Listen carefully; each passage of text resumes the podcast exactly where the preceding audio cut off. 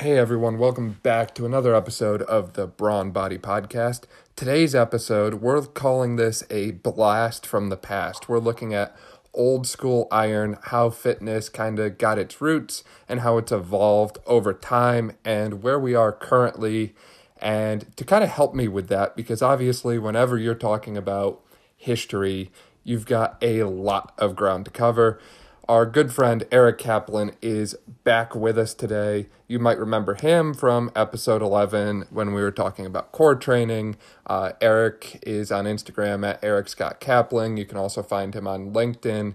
He's a NSCA CSCS, so he really knows his stuff in the strength and conditioning world. He's also a student physical therapist. Uh, we can talk about all of his qualifications for uh, days and days here, but without going into too much, wasting too much of your time, Eric, welcome back to the show. Thanks, Dan. I appreciate that introduction. I'm flattered. uh, I mean, you can never run out of good things to say about a guy who uh, still runs in a fanny pack, right? that's a, that's absolutely right. That's uh, that goes on the resume for sure. okay, so as we said, we're talking about old school iron today. When we say, you know, old school fitness, old school iron, that looks old school. What do you think of? What comes to mind when we say that? Well, it's funny when when you brought this topic to my attention. Uh, I think you immediately think Arnold. I think that's the guy that everybody looks at as like the pinnacle of old school fitness. Like he was like the gold standard back in the 70s. So one of the first things I did when I started thinking about the topic was I went back and watched Pumping Iron, which is just a classic old school weightlifting documentary. But I kind of started watching it in a different light. I had I had watched the documentary before. I think a lot of people that are interested in strength and health and wellness and weightlifting have. Um, but I was watching it in a very different light because I was kind of anticipating this conversation. And I was spending a lot more time looking at the programming, which they don't spend a lot of time talking about because it's kind of, you know, introduced to the layperson and they're not really going into the depths of you know what they could potentially go into when it comes to fitness. But um, I was looking at the programming. I was looking at some of the nutrition stuff that they bring up, and really just the culture um, that was really the the baseline and the foundation of what fitness has become today. So I was I was looking at it that, that way, and you're looking at guys like Schwarzenegger and Ferrigno.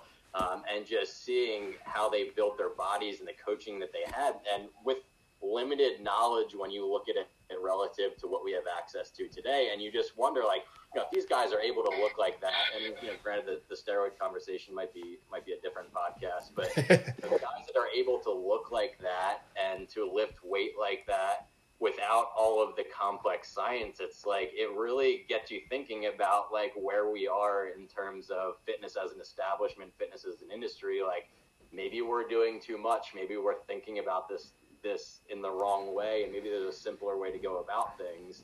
So when I think of old school iron, I just think of like simplicity. I just think about um, loading and just the basic concepts that underlie building strength and hypertrophy and all the stuff that we still like to talk about today. Right, definitely. And I like how you bring that up that we're almost overcomplicating fitness it seems because yeah. i mean essentially their exercises you know they didn't have fancy machines and niche equipment for every little thing. Like right. they didn't have a belt hip thrust machine or booty blaster machines or instagram workouts and pinterest back then. They said what can we do? We can press we can pull so they did that in pretty much any variation. They did standing presses, bench presses, incline, decline, dumbbell, barbell, bent press. Not that you see that anymore. And the list goes on and on and on. And I mean, it wasn't just, you know, doing a three by 10 of each of these movements. There was the five by five came out, German volume training, 10 by 10. Or um, Arnold himself was famous for uh, it was in, I think it was in his book, New Encyclopedia of Modern Bodybuilding, or uh, I listened to a lot of his uh, talks and different shows and that sort of thing. He's on a lot of podcasts and you kind of get stuff blurred sometimes, but he talked about these squat sh- sessions him and his friends would have on Saturdays where they would literally drag a barbell and a squat rack and stuff out in the middle of the woods and just spend the whole afternoon doing squats, like three, Yeah. four hours of barbell squats. And then he said that they would crawl back out and get the equipment the next day. And you just Yeah. you don't hear about stuff like that anymore and you don't hear of anyone picking one exercise like that and literally doing it for hours Yeah, exactly. And and I think that's the product. I think we've veered away from strategy like that because if there's one thing that we know a lot more about now than we did then, it's probably recovery and the importance of recovery. And as I was watching, uh, I'm going to keep kind of alluding to pumping iron just because I thought it was like a really interesting example of you know where we've come from. But when you look at that documentary and you just see the way that they're just destroying their bodies every single day, like the the the overload principle they were working to a T. I mean, they that was the principle that they based everything around. It was basically just working out to exhaustion. And they were probably losing the recovery piece compared to what we know now about the importance of sleep and the occasional rest day and deloading and all of that good stuff you know, they weren't really employing those principles to any significant degree because it was just all about beating their bodies to the ground every single day. And that's when you get into the conversation of the bodybuilders that, that became famous, like Arnold and Ferrigno and all them. Like the, the ones that became famous were expressing genetics. You know, they were expressing their phenotype for what a bodybuilder can potentially be if you have the genetic gift to be a bodybuilder. So they had the ability to beat themselves into the ground like that and go out into the woods and just smash their legs for hours on end and then crawl away from it fairly unscathed. I mean, I, I don't know exactly what their recovery looked like and what that process was, but I, I imagine they probably were back in the gym the next day doing legs all over again. So oh most likely yeah. So so again, I, I think that they had some principles that we still use, like progressive overload and stuff like that. I don't think it was as dialed as we as the the technique that we're using today, but I think that they were still using that that principle very effectively. But then losing out on the recovery piece, so you wonder you wonder if they were to employ that a little bit more efficiently, what those guys could have looked like. right. And i like how you said it's the theme of more is better. And we saw that in their nutrition approach as well. Uh, schwarzenegger was recommending if you had a hard time gaining muscle drink a gallon of cow's milk every day whole milk. And i'm sure you would definitely gain something from drinking that i don't know if it would be muscle or something else um, Yeah. but the other one that comes to mind was the classic example of stallone in rocky 39 or whatever number they were on at the time um, when he was eating eggs, whole eggs, and coffee. That was his diet um, to Right. get to 2.7% body fat. And Right. It, it's just extreme measures to get what they wanted physically.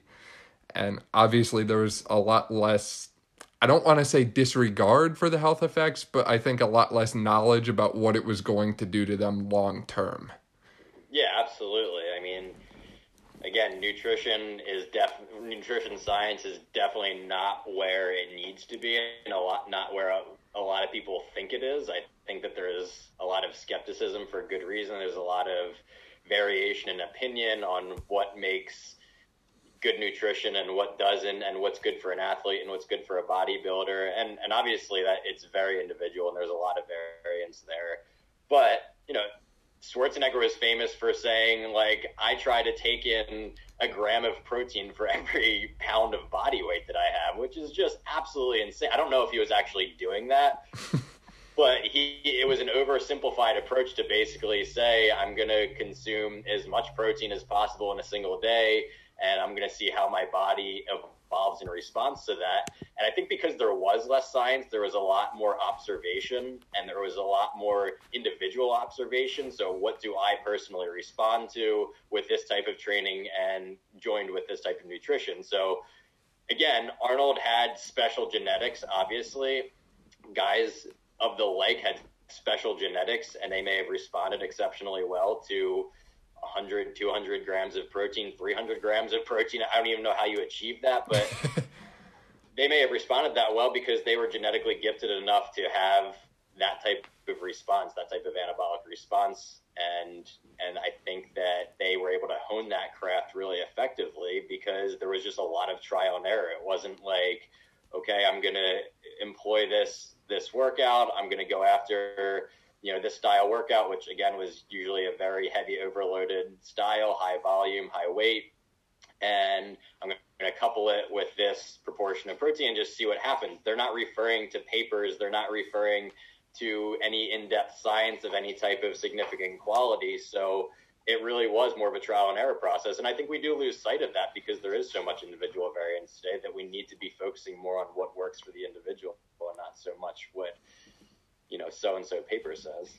Agreed. It's all about tailoring your fitness to what works best for you. And luckily, if you need help with that, both Eric and myself are personal trainers, so feel free to reach out to us uh, for help with that. But I like how you said the observational approach was very big at the time, how people were kind of looking at, you know, what's working for this guy or that girl or whatever, and then they themselves went and did that. And right. I think you still see some of that to a certain extent in the gyms today. Um, obviously, there's a lot less people in the gym because of the pandemic right now, but you know, you still go in the gym and you'll notice over time maybe someone in there really has their stuff together. You know, they're benching 315, squatting 405 for reps. Um, you know, for us, Eric is that guy. Um, you know, he's he's the guy that throws the 70 pound resistance band on to do weighted pull ups or resisted pull ups, and the band uh, drags his anchor weight, which is probably like a 100 pound dumbbell, uh, with him along for the ride. Um, and it's just. Don't give it, me too much credit here. yeah, subtle flex here. But, um, you know, over time, you'll notice that other people that go to the gym at the same time kind of shift their workouts. And instead of doing like straight isolation movements, if they notice Eric doing a lot of heavy compound lifts, they'll probably gradually progress to that. Or, you know, I think we can both say we've gotten people to come up to us before who just have total like bizarre looks on their face like what are you currently doing why are you doing it and why is it so effective for you um, right yeah, I think that a lot of this just digs into the culture of fitness as it stands today and kind of the evolution of fitness. Mm-hmm. Like when you talk about old school fitness, really bodybuilding was the gold standard. It's just like if you were looking to work out, you worked out in a very specific bodybuilding style. You were trying to develop a, an aesthetic physique. You were trying to develop as much muscle as humanly possible. So all the technique there was geared towards a very simplistic goal. And I don't want to say simplistic in, in terms of it being easy to achieve a physique like some of the old school bodybuilders, but the goal was fairly straightforward. And over time, that's changed quite a bit because there has been more science. There has been recognition of variance between individuals. And we also recognize the importance of strength and conditioning for a variety of different occupations, a variety of different um, sports specific type deals. So you have a lot more focus in a lot of different areas. And that speaks to the way that fitness has branched out into just a massive industry that has a lot of different categories, whether you're a sports performance guy, whether you're a CrossFitter, whether you're a traditional bodybuilder, a physique competition person, or you're just the general fitness type, which I, I kind of consider myself. I don't really consider myself, you know, someone that has a very specific goal and I'm trying to achieve, you know, this level of optimization. I just, I'm in it for the general health benefits, the longevity, and if aesthetic is a side effect of that, then so be it. But you know, I, I definitely have more of a broad approach. But to get back to the point, it's like you see the way that fitness changes from person to person and goal to goal, and you know what what movement practice are you trying to augment? What are you trying to achieve? And that's really where the changes come from because we just see value in a variety of different places now. So the the lacrosse player is training a lot different than the aesthetic bodybuilder, and it's just it is created a lot of divisiveness, a lot of divide in the ideals and methodologies, but it's also created this sense of individuality, and I think that that's kind of a good thing. Agreed, and it's interesting you mentioned that because it seems like each individual group has their own identity, so to speak. Mm-hmm. I think, yeah. you know, most commonly we think of CrossFitters, like they identify as, I'm a CrossFitter. Um, mm-hmm. But to a certain extent, that's true with all of these different groups we think of. Uh, you right. know, like we said, with the classic bodybuilding, you're probably mentally picturing that guy walking around with the gallon jug of water who's taking like 20 grams of creatine every day. Um, it's just interesting how it's almost like people identify based on their fitness anymore. I mean, even just look at the fitness brands we have in the 21st century here Gymshark, Lululemon. It's become socially acceptable to wear these kind of gym clothings and gym wares anywhere. And it doesn't matter if you work out or not, you can own gym wear and go wherever to, you know, whatever occasion with that. And, you know, I think 20 years ago, if you showed up to the grocery store in, you know, baggy gray champion sweatpants and a big hoodie and you just got out of the gym all sweaty and all that sort of thing, you you get some weird looks for doing something like that. But now it's almost like it's expected that someone is going to be there like that. Yeah, I mean the sh- the shameless sweaty outfit is still very much in play these days, so let's not count that out. But yeah, no, I totally agree with you. It's like it's almost this case of is is your fitness behavior driving you into driving you into those brands and driving you into that identity or is your identity driving your behaviors like which of the two is it and maybe it's a combination of the two but i think that there might be a little bit of an issue when you look at someone that is just jumping into the, a community just for the sake of jumping into a community without any specific goal they're kind of just going along for the ride. And grant I, i'm not taking anything away from anybody that just wants to get fit and wants to stay in shape and they need a little bit of a community push to achieve that. Honestly i think that's incredible. Like i i have uh, some issues with the state of crossfit for example and some of the movements that they're uh, they see as extremely valuable you know whatever. But when it comes down to it it's it's a community that's helping people get fit and stay in shape and i think that there's a lot of value there. But that being said it's like just someone that's coming off the street and jumping into a community like that with no experience and no knowledge of of you know the foundations of fitness or the or where they need to be to to start a practice like that um, that can be detrimental. It can be challenging on the body and and i think that people need to be a little bit more in tune with that. So definitely something to think about. Agreed. And i like to come back to this classic metaphor. Um, i've used it probably far too many times. Uh, you know, you can be an individual driving your own car and you're in control over where you're going, but maybe you're not going to get there as fast, or maybe you don't know the best way to get to where you're going. Eventually, you'll get there, and you have the benefit of being in control the whole time. Well, some of these other fitness groups and classes and I'm not going to use the word cults to describe them, but some people do. Um, they're kind of like riding a bus. Yeah. You're going to get to where you need to go. You're not in control over how you get there. And you're going the same place as everyone else, but you're going to get there.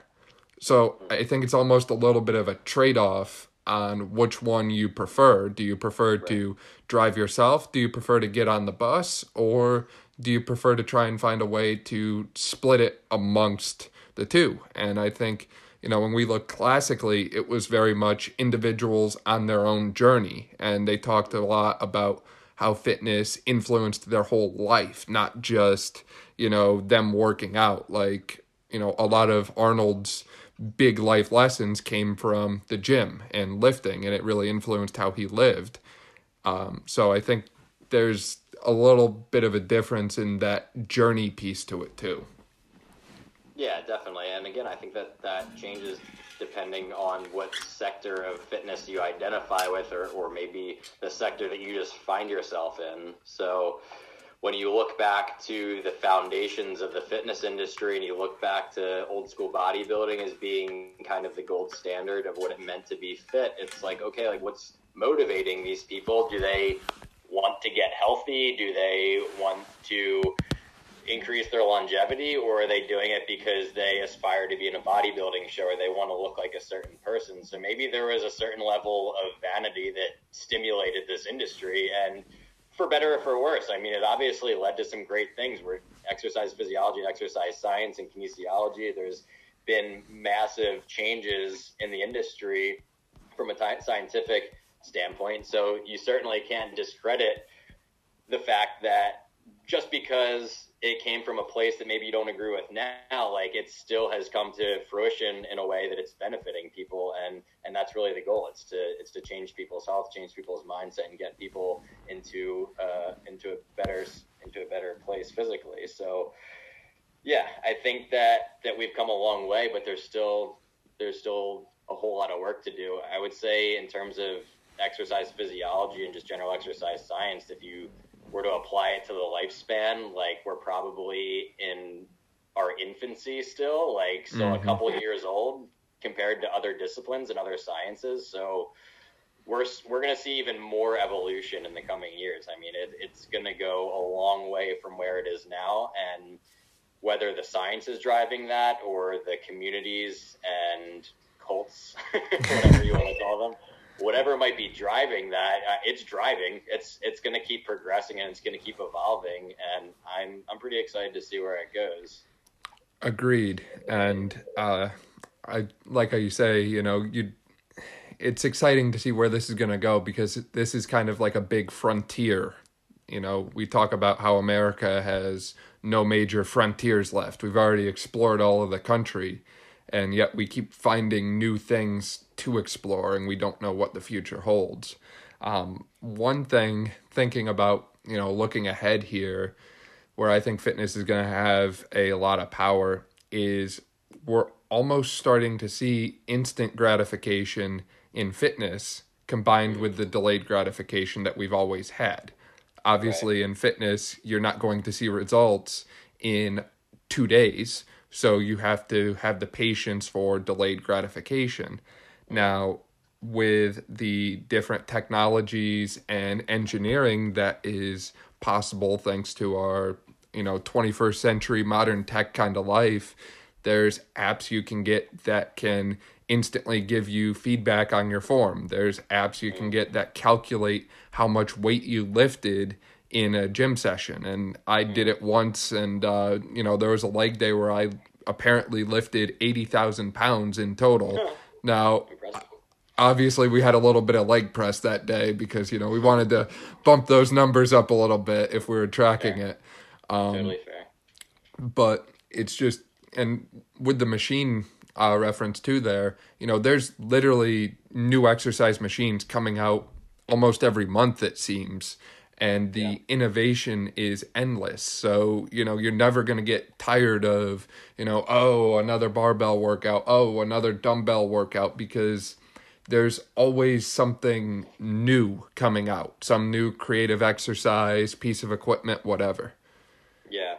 Yeah, I mean, I think that we're in an age of information and also at the same time an age of misinformation.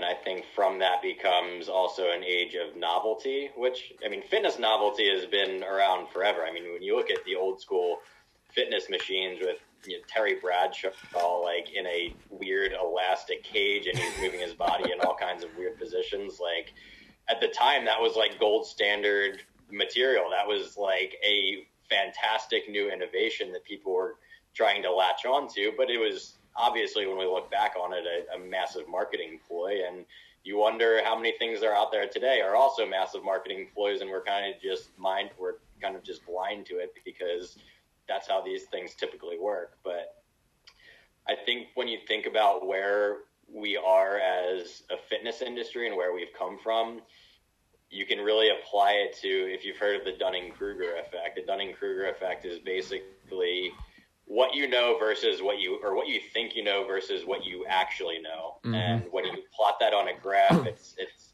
you get this parabolic curve where it's like when you first start learning about something, you know, at the very beginning, you know that you know nothing, but that's why you're entering the that's why you're entering the practice. That's why you're starting this whole fitness thing. You know that you don't know anything and you want to know more, and then within like a couple months all of a sudden you think that you know everything and that's where you start getting to the peak of the curve. Like i think i know everything but any expert in the field or, or supposed expert knows that that person probably knows nothing and they're looking at that person from the other side of the graph the far right of the graph. So i think that that is rampant in the fitness industry because there are just so many cultures. There is so much information at people's fingertips and people have so much accessibility to opinion and whether those opinions are accurate or not, you know, jury's out on all of that. But yeah, we're just in it. We're just in an age where there's just there's such a massive information, and you can go so many di- different directions with that, and you can interpret it, that in so many different ways. And when it comes down to it, even the hard science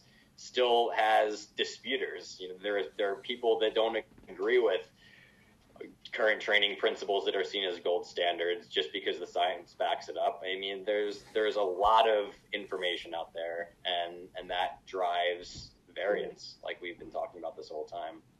Agreed.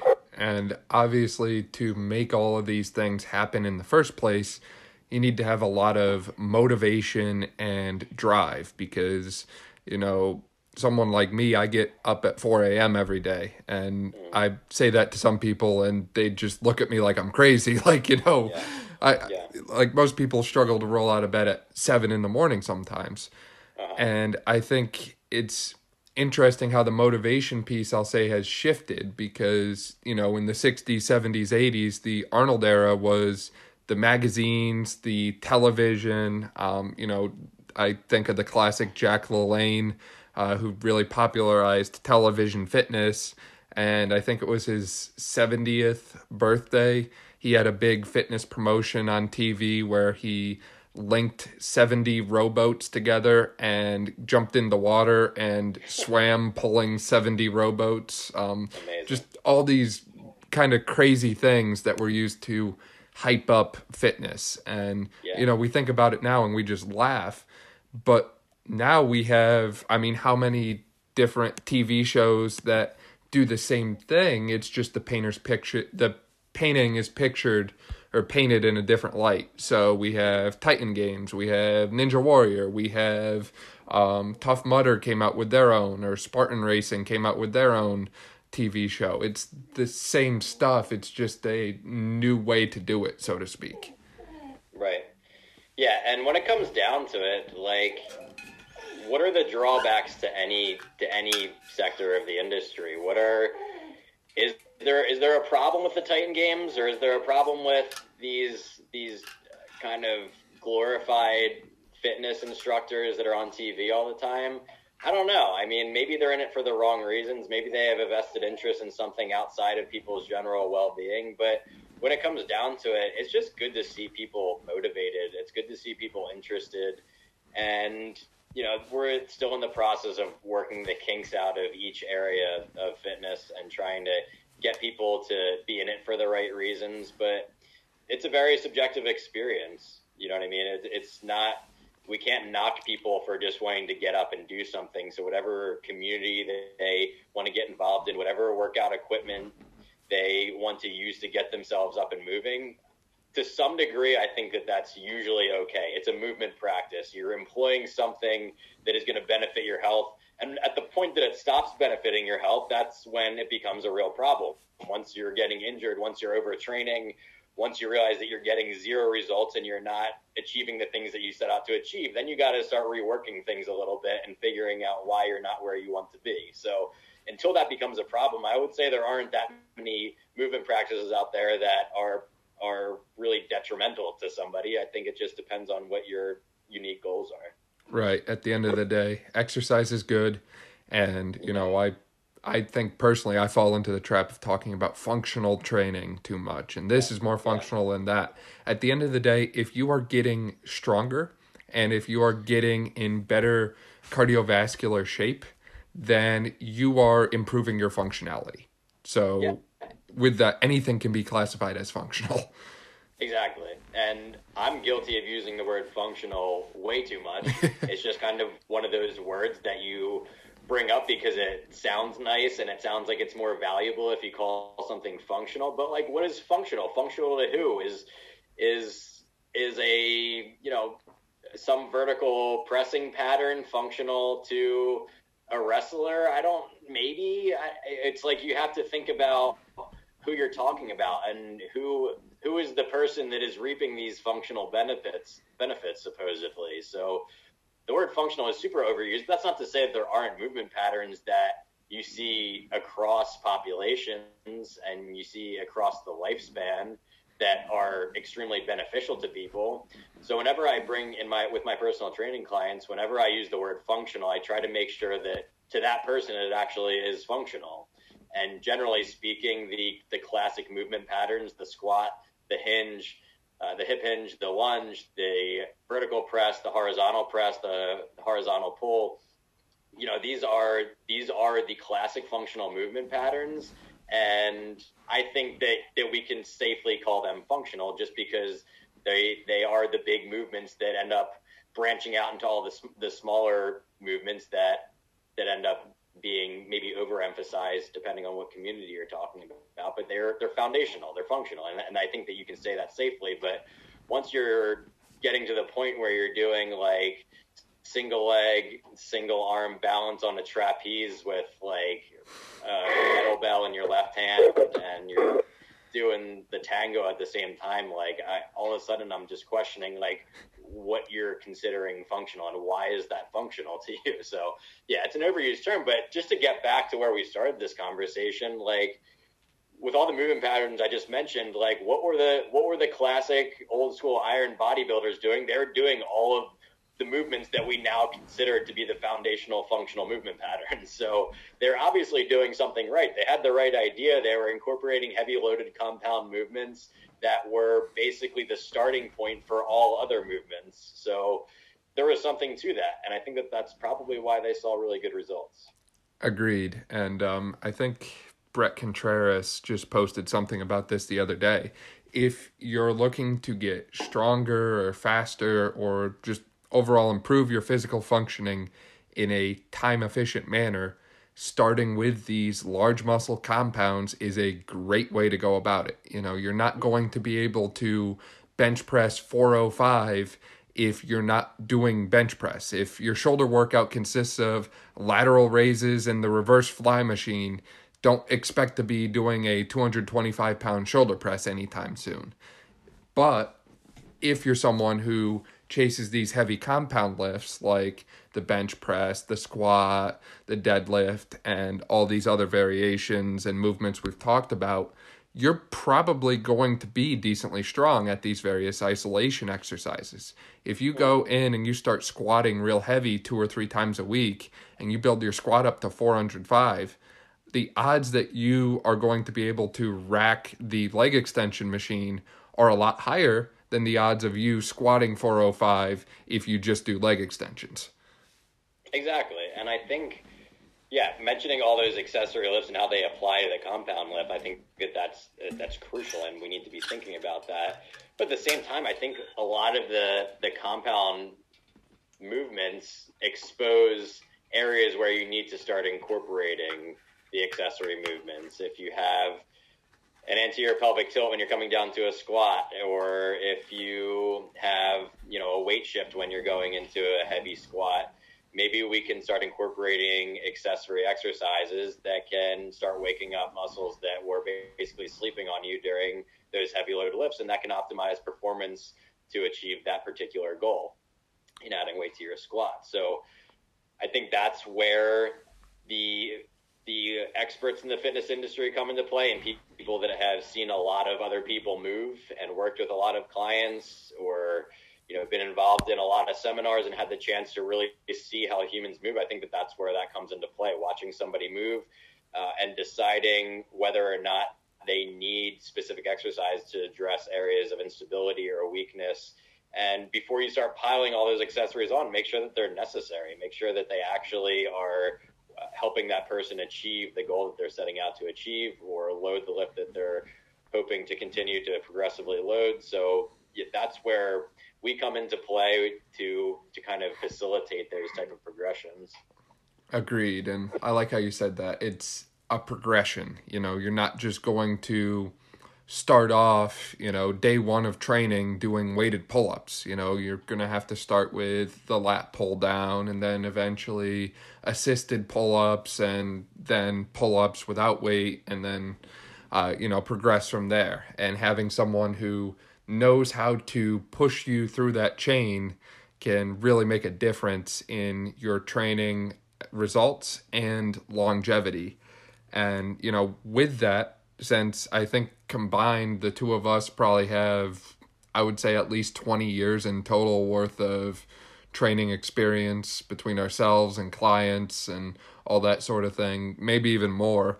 Um, let's look at some of our own workouts. So I know this is the thing we're really looking forward to here the evolution of our own workouts. So throw it back yeah. to those high school football days. What were we looking at? I I almost I got kind of caught up in the rest of the stuff that we were talking about, and I forgot what where this conversation originally came from. And just as a small backstory, I was back home with my family for the holidays, and that meant that I was kind of restricted to the iron dungeon in my basement of my parents' house that I created when I was like 16 or kind of created over time, I guess you could say. And I was basically restricted to a bench. I had a pull up bar, I had a dip rack, and I had some plates. And I was sitting there looking at it like originally, like when I first walked out, I was kind of discouraged. I was like, man, I'm not going to get a good workout in this kind of sucks. Like it's just not going to be what I want this morning. I was looking to get off to a good start, but I'm kind of working through. I'm working with what I have. I'm doing some of these compound lifts that we were talking about, some of the foundational movements. I was like, man, like it feels really good to get back to this, just this simple style of weightlifting that I kind of missed. I didn't realize how much I missed it until I started doing it again. And it got me thinking, it got both of us thinking about this where where we started and what got us going. And for me, it was high school football, which I think a lot of people probably in our generation started weightlifting during high school sports. I think that that's fairly common. And I think that's a great starting point. Um, from a hormonal standpoint, it's when you start being able to see physical progressions. So it, it is a good place to start. Not that I don't think it's valuable to start earlier than that, but I think that is a good starting point in terms of age. So I feel really fortunate to have had that foundation. Sorry if you hear a dog barking in the background. Um, I feel really fortunate to have had that experience as as a teenager because it really laid the groundwork for my entire future in this industry and in my own personal fitness endeavors. So looking back at the, the, old school football workouts, I think you first have to look at who's coaching it. So when you look at when you look at most teams in high school, like you're probably not going to have a strength and conditioning coach on staff, and if you do, you're at like a really high end private school or whatever that has funding for that type of thing. But like when I was in high school, you didn't even technically have to have an athletic trainer on the field during games and practices, I don't think. So you can imagine that the strength and conditioning coaches probably were not a top priority and probably not in the budget of most high schools. So you're being coached by the most jacked guy on your coaching staff, which, um, you know, could be a good thing. It could be a pretty bad thing depending on what his ideologies are. But in my case, I was coached by a, a former college football player, really really strong guy. He was putting up like you know 350 on the bench while we were all just struggling to get the bar off our chests and uh, so it was good to have somebody that that obviously had a foundation for fitness he had a little bit of experience experience in strength and conditioning but but it's interesting to think that his base of knowledge which probably came from a strength and conditioning coach that coached him during college was basically being relayed to me and feeding into my foundation for what I know today. So that's it's interesting to think about it like that, how it really is a chain reaction of knowledge that just gets sent down the line and eventually manifests into your into your personal fitness endeavors. So yeah, for me it was a lot of a lot of squatting I remember squatting pretty much every day in, in during the season in high school because that was seen as the most valuable exercise. So a lot of squatting, a lot of hex bar deadlifts, a lot of bench press, a lot of incline bench press, and a lot of bicep curls. And that was the that was the full gamut of like the daily football workout. They weren't super organized. They weren't properly periodized. They the selection was fairly poor looking back on it. But again, it it's where I developed my baseline strength. It's where everything that I've that I've accumulated up until this point started. So I can't really knock the programming that hard if it was if it was foundational to where I'm at today. So, uh, and I think that that's probably a fairly common experience in terms of people getting their start in high school and having those types of sort of disorganized, dysfunctional, but weirdly effective uh, weightlifting programs. Uh, my my only complaint really is is the periodization piece of it where we were still doing like super heavy loaded 1RM testing like mid season just not not a good idea really. We probably should have been more sport specific at that point and working on some higher volume again more sport specific movements but we didn't. And and I made it out unscathed for the most part, outside of a couple of injuries that I probably could have avoided with a little bit of corrective exercise or prehab. But you know, it is what it is. no, I uh, I get that, and I have to agree with you. It's funny how you know we went to very different high schools, very different areas, yet we had similar experiences. We still pushed bench, squat, deadlift, and their variations. Um, we pushed pull ups, dips, uh, barbell rows, um, dumbbell shrugs as well. It seemed like everyone did dumbbell shrugs. Um, you you, oh, gra- you grabbed the uh, 50 pound dumbbells because they were always on the top rack. So you didn't yeah. have to bend down and get the uh, other ones. And you just grabbed them and you shrugged them until you felt like stopping, I guess. You didn't even know why you were doing them. You just, that's why you were shrugging your shoulders. Yeah, the amount of visible neck was directly correlated with your uh, the amount of playing time that you got. Apparently. um, and we did these absolutely stupid burnouts. Um, I've never touched burnouts like that since then. Um, but obviously, there's something uh, exciting when you're a young, uh, inexperienced weightlifter about chasing the pump. Um, mm-hmm. we did one that was um, a 30 second rep, one rep of bench press with a mini barbell straight into barbell skull crushers to failure. Well, as you know, uh, the skull crusher is kind of a compromising position when you're doing it with the bar coming to your uh, forehead. And, you know, you had kids busting out 50, 60, 70 of these, and their arms are shaking each rep. And uh, oh, yeah. it, it made for some interesting situations. Um, but again, it's interesting how you know the foundations are relatively the same despite mm-hmm. being in very different areas. Now, the one thing I will say is we had no concept of proper form whatsoever. None. Uh, none. Okay. I wasn't sure about that, but yeah, the whole concept of form and grip width and even just keeping your back straight was kind of thrown out the window in high school. Oh yeah, I, I clearly remember like a significant low back strain that I sustained during what at the time I figured to be a pretty heavy loaded hex bar deadlift.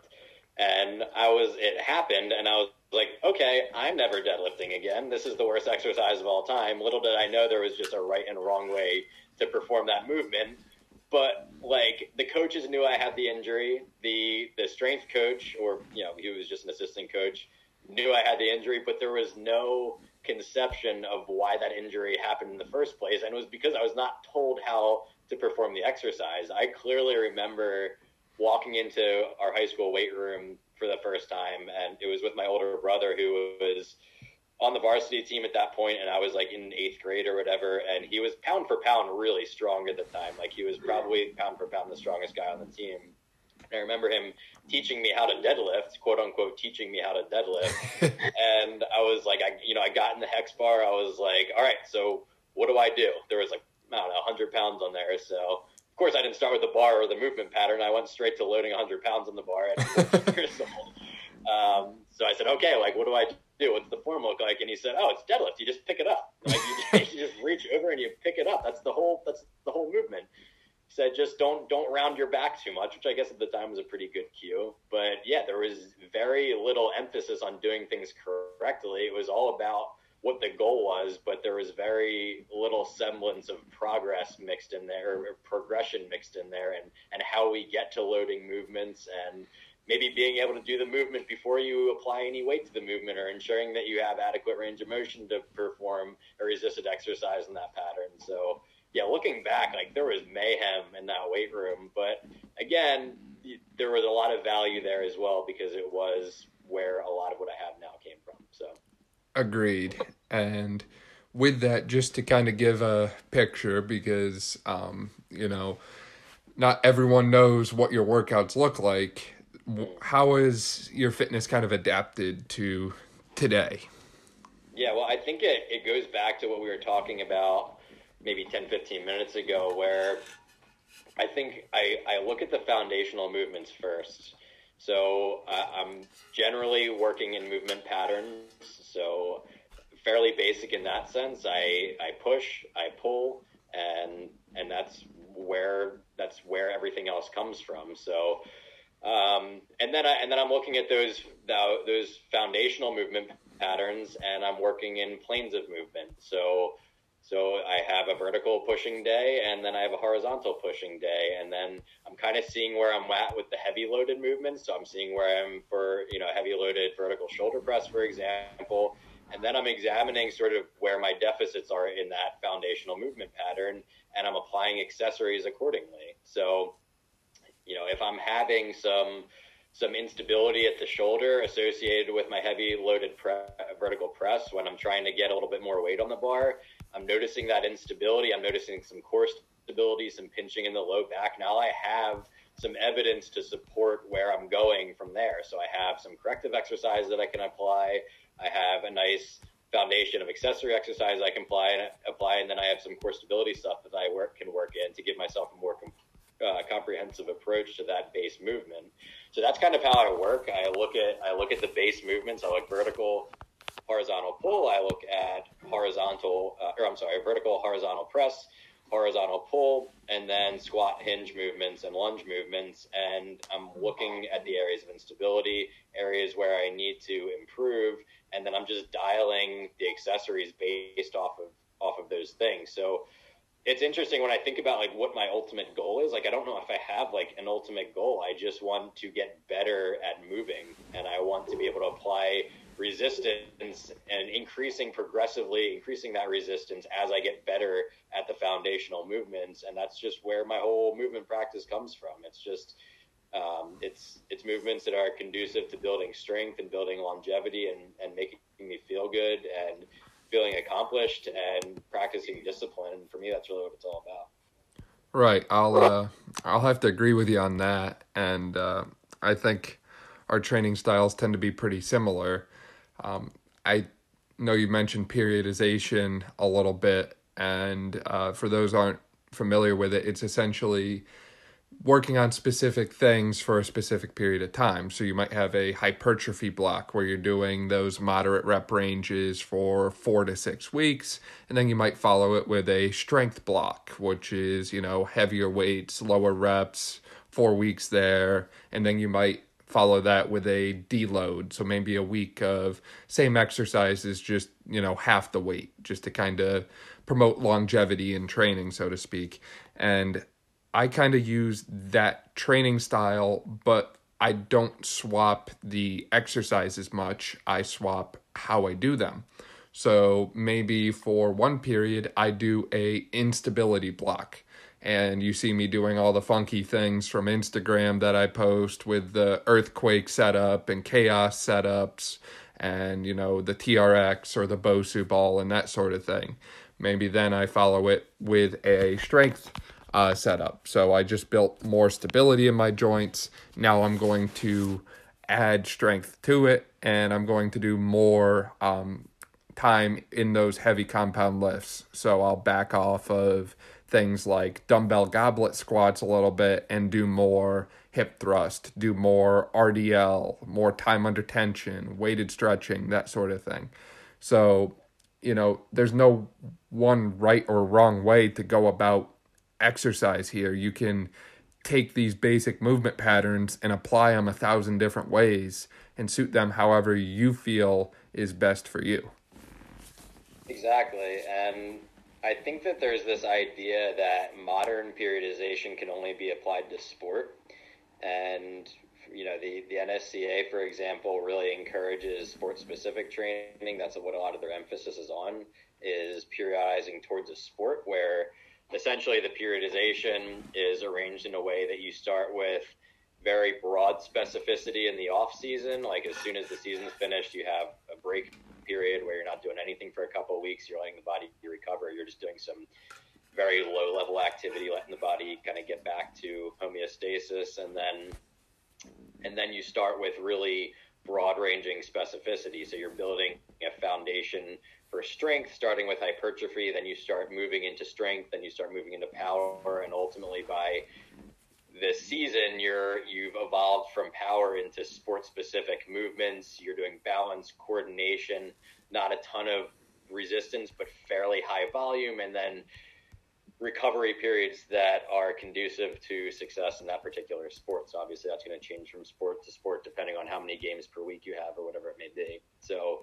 i think there's this idea that that periodization can only apply to a sport. And I just think that that's completely incorrect. All periodization is saying is you need to start with a foundation and then get more specific as you go. So it's foundationally you start with the movement pattern make sure you can move appropriately make sure that you can move comfortably making sure you have adequate mobility and then you start just working on making the muscles stronger increasing motor unit activation making sure the muscles are able to fire properly, and then you can start loading, and then you're getting into lower rep ranges and really pushing strength.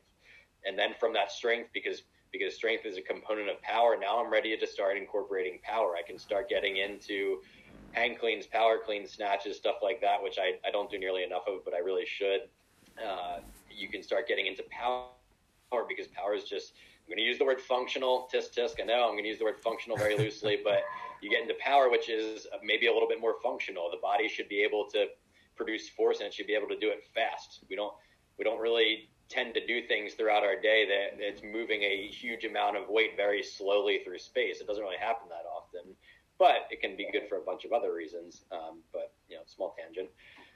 Um, so so yeah, there's just a general fitness component to periodization that you can apply and you don't have to ultimately get to a season for to apply that. You can just be doing it because it is a really natural progression to move the body and to and to improve general general fitness general strength through this kind of systemized approach. I'm not saying it's perfect. There's actually some evidence that in the sporting world that suggests that periodization might it might not be substantiated. There's claims that it's the correct way to to get an athlete ready for a season. So there's there's a little bit of um, diversity in thought there, but when it comes down to it, if you want to get stronger and if you want to take a systemized approach, periodization is a good way to go.